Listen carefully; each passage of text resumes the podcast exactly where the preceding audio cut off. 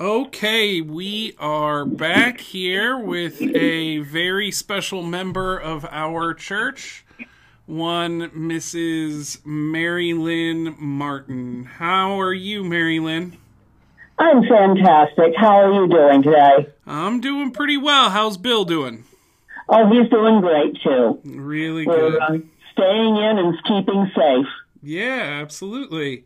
Now, um, how have you been spending your free time lately? I've heard some things. Well, for the last, uh, this is day number four of making masks. And so These far, are um, medical masks, right? that is correct. Okay. Um, it's the kind with the pleats that are worn more by patients and nurses, not the uh, uh, big heavy plastic ones like you see the N95, I think they're called. But it's uh, normal masks that you see. Yeah, yeah, that a patient who has symptoms might wear, or a nurse might wear something. They're not necessarily going into a an ICU, but um, they're definitely still in short supply right now, right? Definitely. And how did you come about this? I was trying to remember that, and I think I saw on Facebook that uh, uh, it was suggested that people could make some. Oh, Um, once I heard about that, I have a long history of doing a lot of sewing uh, for various and sundry things, and I knew that I could do that, and it was something that some way I could help. yeah. It, has it been difficult, or do you think the average person who knows how to sew and has a sewing machine could pull it off? The average person can pull it off easily, depending. Uh, I would say that your experience level uh, would determine which video you would use. I'm the one that I prefer is one that I found from Deaconess Hospital's website that is actually uh, doesn't spend so long telling you what size of fabric and elastic. They just get right to the nitty gritty of it. Oh, okay. Okay. And did you have the materials on hand or did you get them from someplace? Actually, I one of the requirements is that it be 100% cotton, and I had a couple of bed sheets that did not. That they were just the flat sheets. They did not have um, bottom sheets, so I would prefer not to use them. Yeah. and that's what I have been using. Uh, it requires the 100% cotton fabric, a piece of elastic, and pipe cleaners or t- twist tie. And I've been fortunate that a number of people have been supplying me with elastic and pipe cleaners. They basically say, I can't sew, but at least I can open this way. And they leave a bag on my front porch. Yeah. Oh, that's fantastic. So, um, I have heard also that Joann Fabrics um, are staying open amid the shutdown and everything, and that they have made kits that have Yeah. everything that you need, and they'll even, uh, I believe, bring it out to your car if you just drive up to the store. That is correct. So, Now that started on Monday, yesterday. Yeah. But being the impatient type of person that I am, I started on That's good. Saturday. Yeah. That's good. And how many masks have you made so far? I have 40 finished, and at this stage of the game, I've started going in steps. I have another 20, I think, that I've sewn the outside. They're waiting to be turned inside out and pleated and all that sort of stuff. In other words, I'm doing a whole bunch of them. By the end of today, I should have 60 made. Oh, that's really great. That's really great. Well, thank you, Mary Lynn. Uh, it's it's wonderful what you're doing. Um, yeah, May I say one more thing? absolutely. something that I was really wondering about when I got going on these is, okay, I'm making. Now, what do I do when I get finished ones? Yeah. And uh, one of my um, friends and a fellow church member, Susan Stanford, works for Cooper Cancer Center. And when I was going to chemo, um, I can't say enough good about Cooper. He, she is going to be stopping by tomorrow by my house to pick up everything that I have made today and take them in to Cooper with her. Oh, okay. That's really great. That's really great. And um, also, I just wanted to say a quick. I'm enjoying doing this because I want to be able to do what I can to help others, but also it's keeping me from being bored. Absolutely. Yeah. Something we're all dealing with right now, I think. That's right. I do see here that um, if you get the kits from Joann Fabrics, you can uh, return the finished product to Joann Fabrics, and they will get it where it needs to go. So Yeah, that's an option uh, too. something that a friend of mine is is doing. Yeah, fantastic. Well, thank you, Mary Lynn. You are teaching us about discipleship in the era of coronavirus. And you're teaching us about how we can still love our neighbors even though we're right not right next to them. So Well, yeah, we appreciate it. Okay. thank you, All right. I'll talk to you soon. You bet. Mm, bye bye. bye.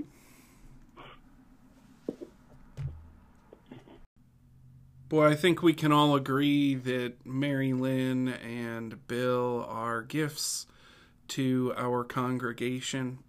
And I miss them like I miss many of you. And I, uh, I look forward to the day when we can all be together again. If you have something you are doing uh, to keep up the fight against the virus or just to spread a little bit of God's love in the world um, from this place of social distancing, please send me a text message or shoot me a phone call and uh, we'll put you on the ExileCast. Uh, just let me know what it is and we'll get you on here. And now let me leave you with our old Irish blessing. May the road rise up to meet you. May the wind be always at your back. May the sun shine warm upon your face, and the rain fall softly on your fields. Until we meet again, may God hold you in the hollow of his hand. Grace and peace.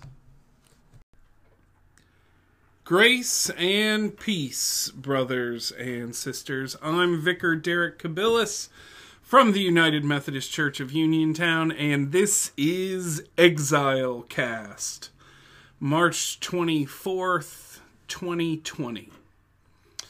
I have just a couple reflections for you today, and then I want to invite a very special member of our congregation to tell us about a creative thing she's been doing to help spread the healing love of Jesus in this age of coronavirus. But first, you know, I've been hearing some mumbling and grumbling out there. I've been hearing some mumbling on social media, some grumbling in a few articles I've read online, just a little bit of chatter or scuttlebutt or whatever you want to call it, just under the surface of things. It seems like people are starting to ask is it worth it? Sure, we want to keep people safe. We want to keep folks out of the hospital. We want to do what we can, but but is it worth all this?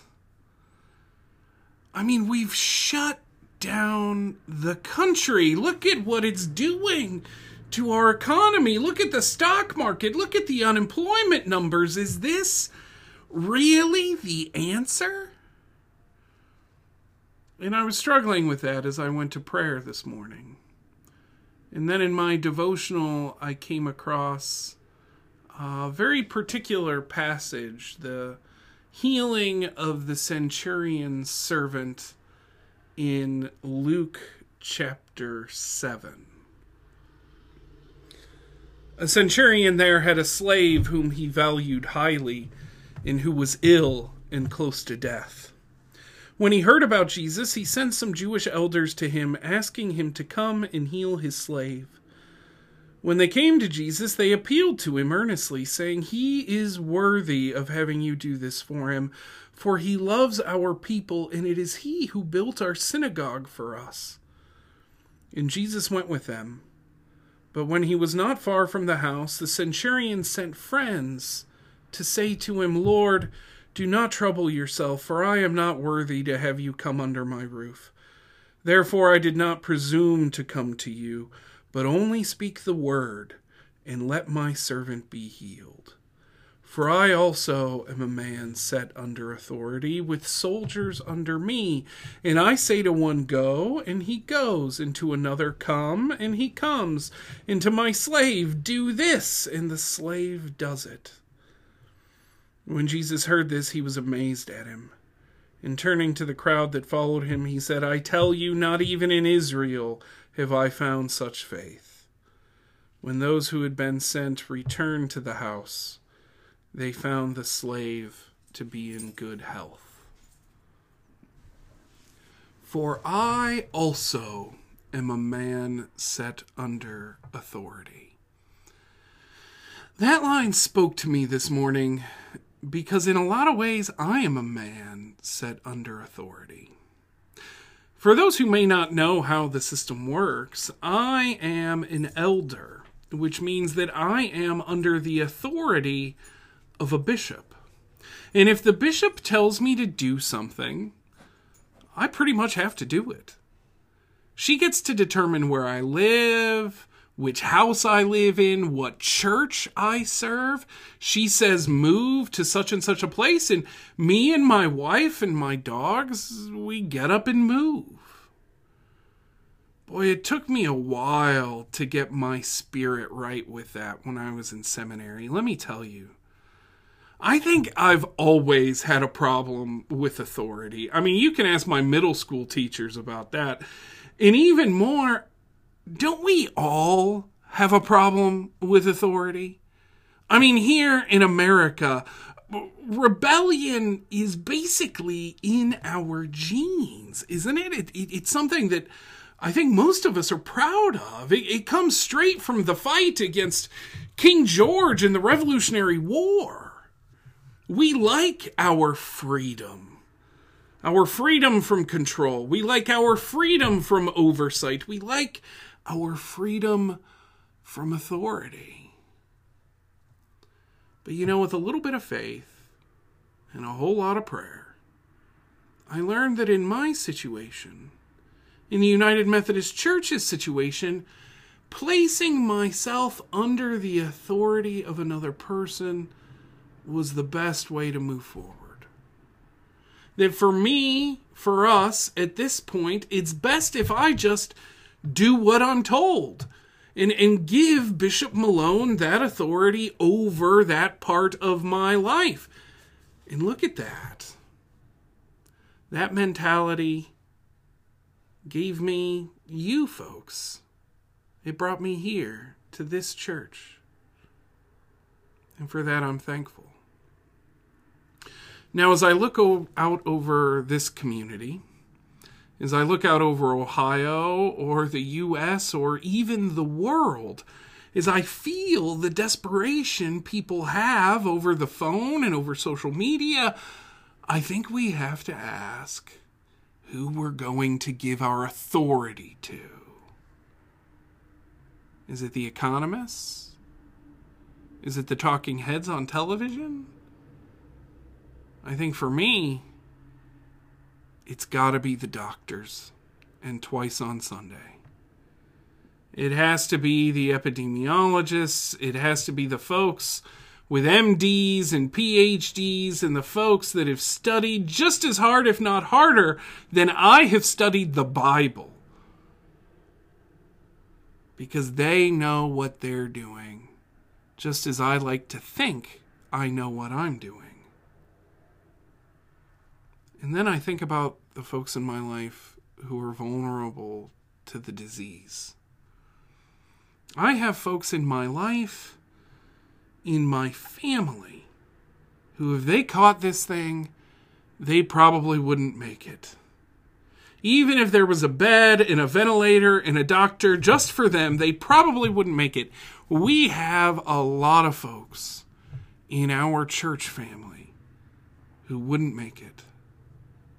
So if you ask me, I'd hand over my salary right now if I knew it would save them. I'd give up my pension, my retirement, my meager investment portfolio because right now, in this situation where we all find ourselves, these extraordinary times, it's what love demands. But for those of us who are watching the stock market with trembling hands and sweaty brows, I want you to know that I know it's painful. I know it hurts. I know it causes anxiety. I don't want to diminish that at all. That is a real pain and a justifiable worry. And you know, I came across another passage, and it comes from Habakkuk. So you know it must have come from the Lord, because I never read Habakkuk. And it says, Though the fig tree does not bud, and there are no grapes on the vines. Though the olive crop fails, and the fields produce no food. Though there are no sheep in the sheepfold, and no cattle in the stalls, yet I will rejoice in the Lord. I will be joyful in God my Savior. The sovereign Lord is my strength. He makes my feet like the feet of the deer, and he enables me to tread on the heights. These days, when it feels like we're at our lowest, when the stock market is in the cellar, the more we fix our eyes upon Jesus, and the more love we can conjure for our brothers and sisters, the more we will be able to tread on the heights. Let's hear from one of our church members.